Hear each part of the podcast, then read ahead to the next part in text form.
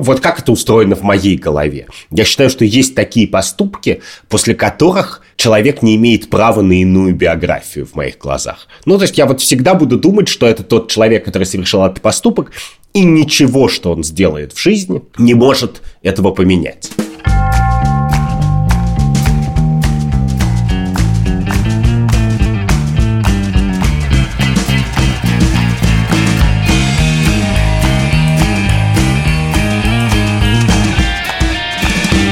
Привет! Это подкаст «Так вышло». Я Катя Крангаус. А я Андрей Бабицкий. Здравствуйте. Сегодня у нас э, внеочередной короткий выпуск, просто потому что мы не можем пройти моей любимой темы. Как бы Андрей не хотел, мы не смогли пройти. Нет, я очень хотел пройти мимо, и я только это делаю исключительно идя на поводу у наших слушателей и у тебя – и в некотором смысле это тоже для меня само по себе уже часть той этической дилеммы, которую мы будем обсуждать. Подписывайтесь на наш телеграм-канал «Так вышло», где, собственно, наши слушатели могут высказывать свою волю и давить на Андрея в том числе, чтобы мы обсуждали какие-то темы, которые интересны не только нам.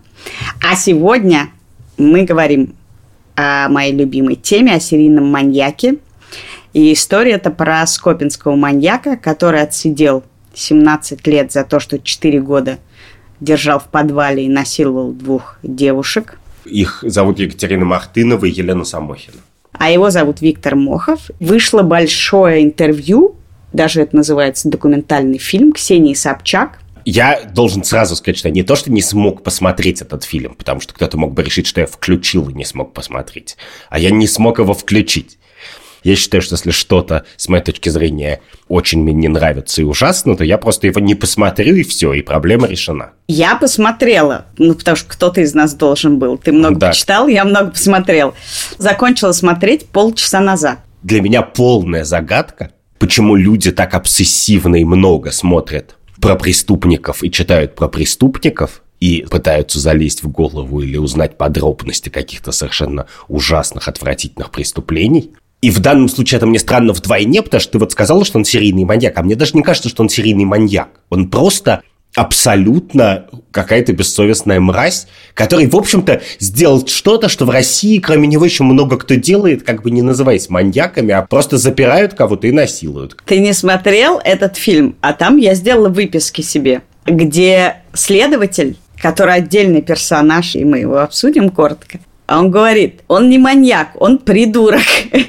И это тоже очень смешно, потому что, ну, это не категория, мне кажется. Фильм начинается с того, что вот есть этот Мохов, а есть еще в фильме профайлер, который составляет портреты, значит, убийц и маньяков, чтобы их искать. Это очень похоже на сериал, который я сейчас смотрю, который называется «Блудный сын», где папа маньяк сидит, он серийный маньяк настоящий, сидит в психушке, а сын его профайлер, который занимается составлением портретов. Так вот, это девушка, которая комментирует по ходу интервью и фильма. Ну, это просто детский сад, как она комментирует про то, что у него было в детстве, что он относился к одной из них как к маме. Ну, короче, какая-то дичуга полная. И дальше Собчак, который, я считаю, мастер провокаций, и провокация заслуживает интересного рассуждения и обсуждения. Она разговаривает с ним – и делает из него такой простой мужичок. Он как бы говорит, я хочу просить прощения у девочек. Ну что же, я один раз оступился, что же мне всю жизнь страдать.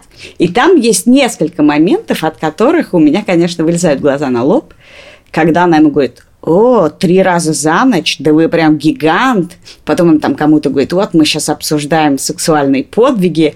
И в этот момент действительно ты думаешь, Ва! Но теперь расскажи претензии, а у меня есть несогласие с некоторыми претензиями, которые я читал. Претензии такие, что, во-первых, предположительно он заработал или получил, ну, по крайней мере, какую-то пользу от этого, и человек не должен получать пользу, и тем более деньги за свои преступления ужасные. Во-вторых, его жертвы, слава богу, живы и здравствуют. И для них этот всеобщий разговор вокруг об этом, значит, фильме или цитаты из него, или необходимость или не необходимость его смотреть самим мучителен, травматичен, может быть. Ну и, наконец, что это, в принципе, в некотором смысле героизация или, по меньшей мере, нормализация мерзости. Вот претензии, которые высказывают, с которыми я в разной степени согласен или нет, но после твоего пересказа я еще понимаю, что там есть такая претензия, что просто это цинично и отвратительно выглядит в кадре, и, в принципе, я прав, что его не посмотрел. Но эта стилистика, мне кажется, очень свойственна Собчак. Она действительно потрясает. Ну, то есть она с ним очень живо говорит про какие-то подробности, есть идея, знаешь, что ты не оцениваешь, что как мы журналисты, мы не оцениваем, а там прям очень видно, как она головку склоняет, когда она разговаривает с Екатериной Мартыновой, и видно, как она, ну, очень воодушевленно говорит с этим Моховым. Там есть еще чудовищная деталь, что следователь тоже потрясающий. Там как бы все типажи похожи на типажи такое, знаешь, современное русское кино – про то, как сидит вместе следователь с этим Моховым и говорит, ну чё ж ты, чувак, ты же девочкам навредил, ты же себе навредил, ты же маме сделал плохо. И они такие, знаешь, русская душа, вот это вместе посидеть, поохать. Короче, говорит, следователь удивительным образом еще все время достает какие-то документы, которых почему-то нету в следственных документах. Почему-то они у него дома. Этот следователь приходит, и это Екатерине Мартыновой выдает картинки, которые она рисовала в этом подвале. И в том числе он рассказывает Собчак, что Мохов кому-то исследователь говорил, я вообще в какой-то момент решил залить бетоном их всех. И Собчак сидит с Мартыновой и говорит, а вы знаете, что он в какой-то момент хотел залить вас бетоном? И она говорит, нет, не знаю. И ты, ты, уже охренеть какой. Но, значит, я думала про это с точки зрения того, если бы у меня была возможность взять интервью у него. Во-первых, есть важная деталь. Кажется, все-таки очевидно, судя по этому Мохову, что у Собчак были с ним какие-то договоренности. Я не возьмусь говорить, что там были деньги, но по истории с Малаховым такое можно предположить. И это, конечно, первый пункт, по которому это действительно невозможно. Но если бы мне предложили такое, я бы не отказалась. Но ты бы, вероятно, задала другие вопросы. Я бы точно задала другие вопросы, но мне кажется, что идея, что разговаривать с такими людьми надо, потому что, во-первых, это интересно, интересно понять психологию. Про это уже много мы обсуждали, какие я по этому поводу смотрю фильмы. Интересно то, что делает Собчак, это действительно не просто гуманизация этого чувака, это какая-то романтизация его. Они говорят много про любовь, про то, что он влюбился в эту Катю, и как бы он вот хотел бы там что-то, и как он за ней ухаживал, покупая ей шоколадки. И вот там кадр, как он, значит, простой русский мужик. Ухаживал. Да, даже, да, да. Даже в твоих пересказах, когда ты используешь эти слова, у меня просто как бы шерсть Слушай, я не скрываю, более болевотного фильма про маньяков я не смотрела за всю историю своего маньячного увлечения. И там еще, конечно, видно, это все про Русь. Там показывают оперативную съемку, как они открывают этот подвал оперативники и говорят, девчонки, девчонки, не двигаем с места, не вылезаем. Потом они заходят, и там дико странная сцена. Эти девушки действительно сидят, не двигаясь. Одна курит, другая беременная. И это настолько дико выглядит, что совершенно понятно, что там такого уровня травма произошла за 4 года, что так просто люди себя не ведут, но не в том смысле не ведут, что они как бы им было окей, а в том смысле, что у них там уже все настолько не окей, и они их снимают, они там что-то спрашивают, девчонки, там бы что, ты, а ты чего, а он чего. И ты думаешь, вот это только в России может быть. Для кадра, значит, говорит, не вылезайте, они сами туда залезают и долго-долго с ними разговаривают у меня сейчас тоже не очень здоровое сознание, но в какой-то момент я подумала, что это же практически замах на Ханну Аренд и банальность зла. Что это, мол, ну, простой русский мужик. Вот он там рассказывает, Собчак, вот что в 29 лет у него первая девушка была. Этот следователь говорит, ну, мол, ведь как, ведь насилия вот так много вот бывает так ведь люди и женятся, и муж вот так вот относится к жене. Ну, а он как бы решил их в подвале запереть. Вот люди разные пути выбирают. И это ровно про то, что вот она такая Россия, вот он такой простой русский мужик. Все пьют, девчонки в машину к нему сели. Ну, как бы вот так вот сложилось. Да. Но вот и дальше, я думаю, прости, я бы никогда бы не пошел брать у него интервью, потому что я как бы считаю, что, может быть, это полезная для общества работа. Но моя короткая жизнь и бессмертная душа как бы слишком драгоценные, чтобы их на это тратить. Я рада, что хотя бы ты, ты решил, что твоя душа бессмертна, хотя бы на такой почве. Да. Сколько я работал над этим, сколько Господь работал над этим. Это правда. Неисповедимо, да. И дальше, ну, я думаю, и все люди, которые возмущены этим фильмом Собчак, я не могу разделить их э, возмущение, потому что если они возмущены им, этим человеком, то это совсем не самое плохое, что он сделал в жизни, и все, что мы знаем, что он просто такая вот, значит, мразюка, что он, значит, вот это все сделал, в общем-то не раскаялся и на эту тему не переживает, и готов ходить и об этом рассказывать, и, судя по твоему пересказу, немножко этим хвастаться. И в таком случае, пойдет ли он к Собчак или не к Собчак, какая разница, куда-то он пойдет, и любую травму, которую он еще способен кому-то нанести, нанесет, просто потому что у него абсолютно нет представления о том, что у других людей есть чувства там и что-то. И поэтому мне сложно ему предъявлять какие-то претензии, в смысле вот такого рода. Мне сложно предъявлять претензии Собчак, потому что, ну, в смысле, судя по всему, это очень плохой фильм, но я вообще-то и не считал никогда, что Собчак журналист. У меня никогда не было, я к ней не предъявлял таких требований, которых бы я предъявил к ну, я не знаю, если бы BBC или Медуза или РБК снимала фильм про это. Поэтому мне это сложно обсуждать. Ну, в смысле, мне сложно ее как-то винить. Она абсолютный шоумен и провокатор, она как бы выступает в своей роли. При этом я совершенно точно считаю, что если люди настолько обсессивно следят за True Crime и накликали ей какие-то километры, миллионы просмотров, и все это смотрят, ну, значит, наверное, это надо снимать. То есть хотелось бы, наверное, чтобы это делали люди более тонкие. Ну, а представь себе, если бы вышел фильм Юрия Дудя про скопинского маньяка с интервью с ним, ты бы стал смотреть?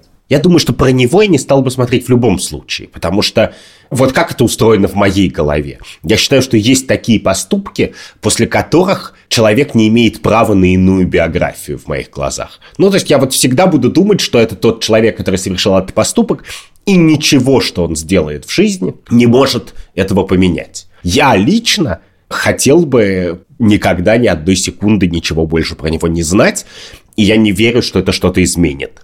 И я знаю, что есть люди, которые совершают страшные преступления и раскаиваются, в отличие от этого человека. Но в данном случае тоже им сложно было бы претендовать на мое любопытство и мой интерес. Ну, в смысле, раскаялся, это лучше, чем не раскаялся, но вот это событие уже все заслонило. Окей. Нет, но это отдельная поразительная история, что в тот момент, в 2004 году, да, ну, когда их, их освободили в 2004 Его осудили на 17 лет да, да, в 2004 да. году. Нет, приговорили его в 2005, в августе 2005. Это был максимальный срок. И это отдельно поразительно, это тоже про нас, про нашу родину, про нашу жизнь, что, ну, это как бы, что это за срок 17 лет?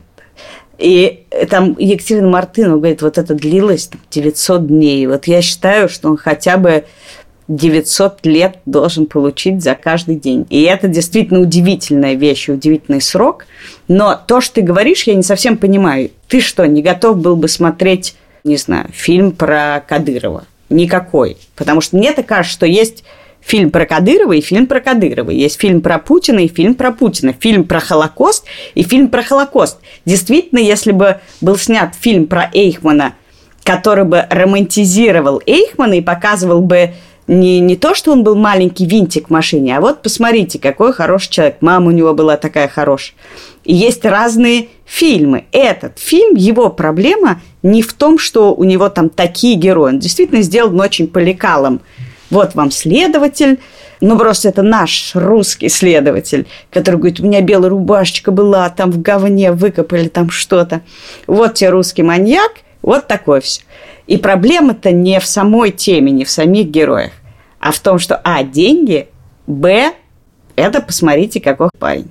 Да, но погляди, любое кино и любой фильм – это оптика режиссера. Герой там не очень важен. Я могу себе представить, что есть такой режиссер. Я тебя поэтому и спросила, стал бы ты смотреть Дудя. Я бы стал смотреть режиссера или читать книжку человека, про которого я понимаю, или понимаю с первых страниц, или понимаю с первых кадров, или понимаю заранее, что у него есть какая-то собственная такая мощь, и такой взгляд, и такая живость ума, и такой интерес, что он из этой истории что-то сможет сделать для меня полезное. Потому что для этого надо быть человеком просто большого масштаба, чтобы такое говно превращать во что-то осмысленное. Надо быть Ханнеринд. Ну, подожди, а мой фильм про Скопецкого маньяка ты посмотрел? Ну, твой да, потому что у меня есть большое любопытство по отношению к тебе.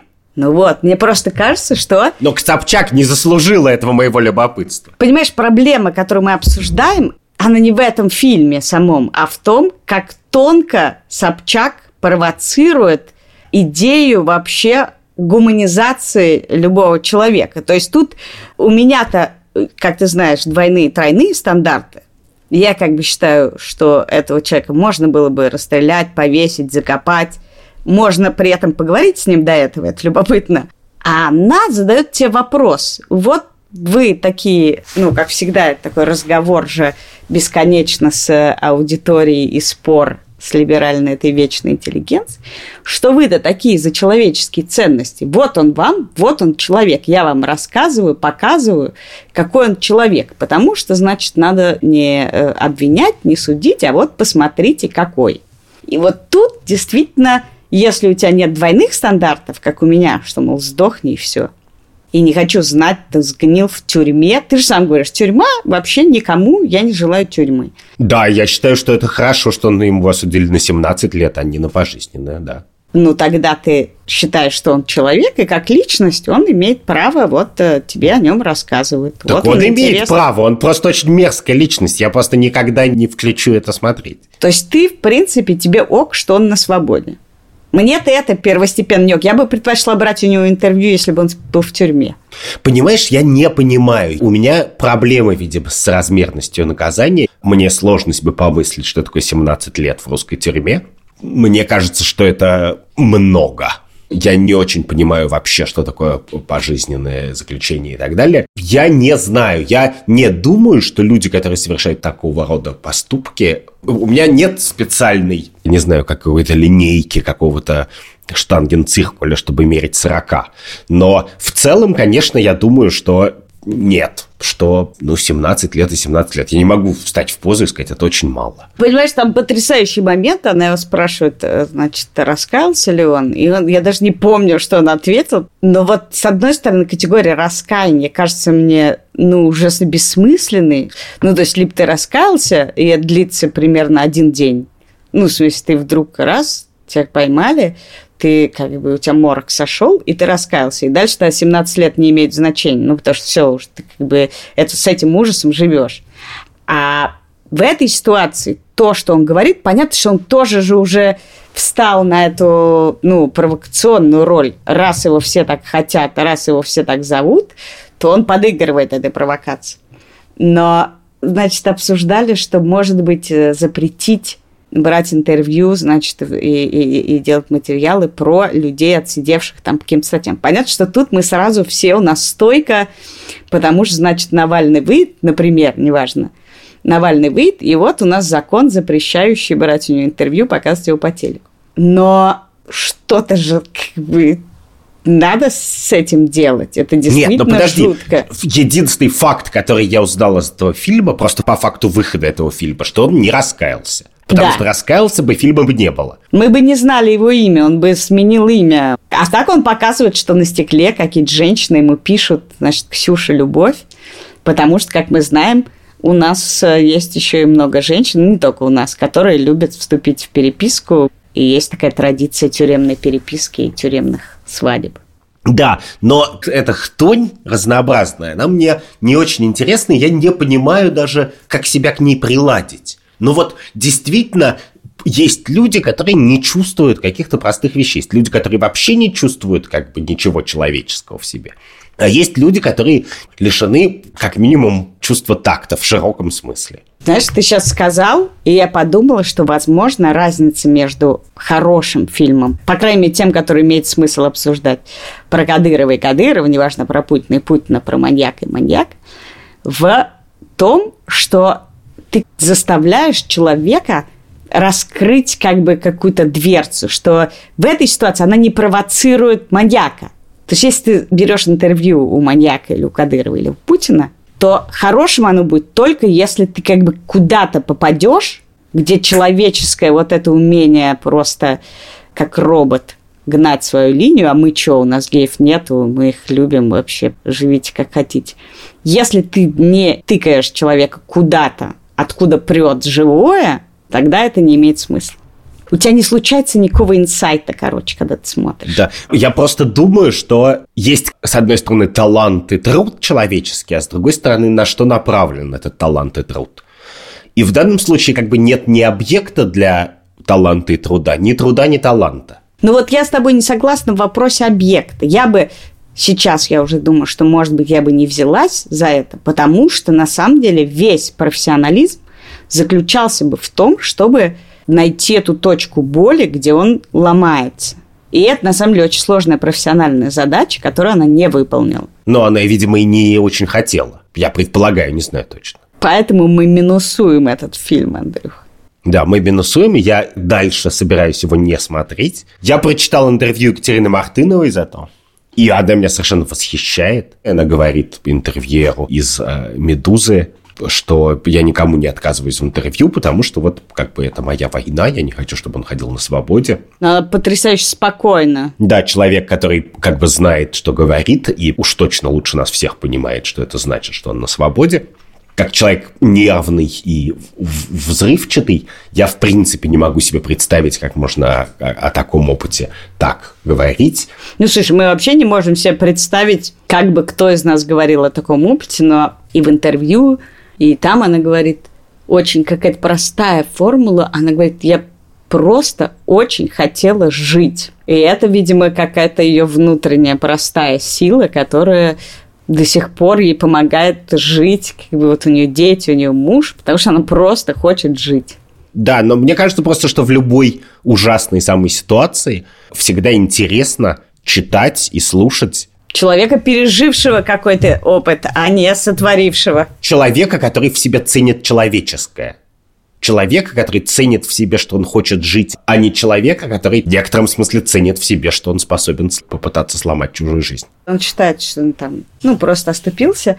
Но тут еще сложный момент у защитников, что вот даем слово, но поразительно, насколько фокус во всей этой истории с тех пор, как он вышел, смещен на него, что герой этой истории он. Мартынова дает интервью, но герой он. Она как бы второстепенный персонаж этой истории. Да.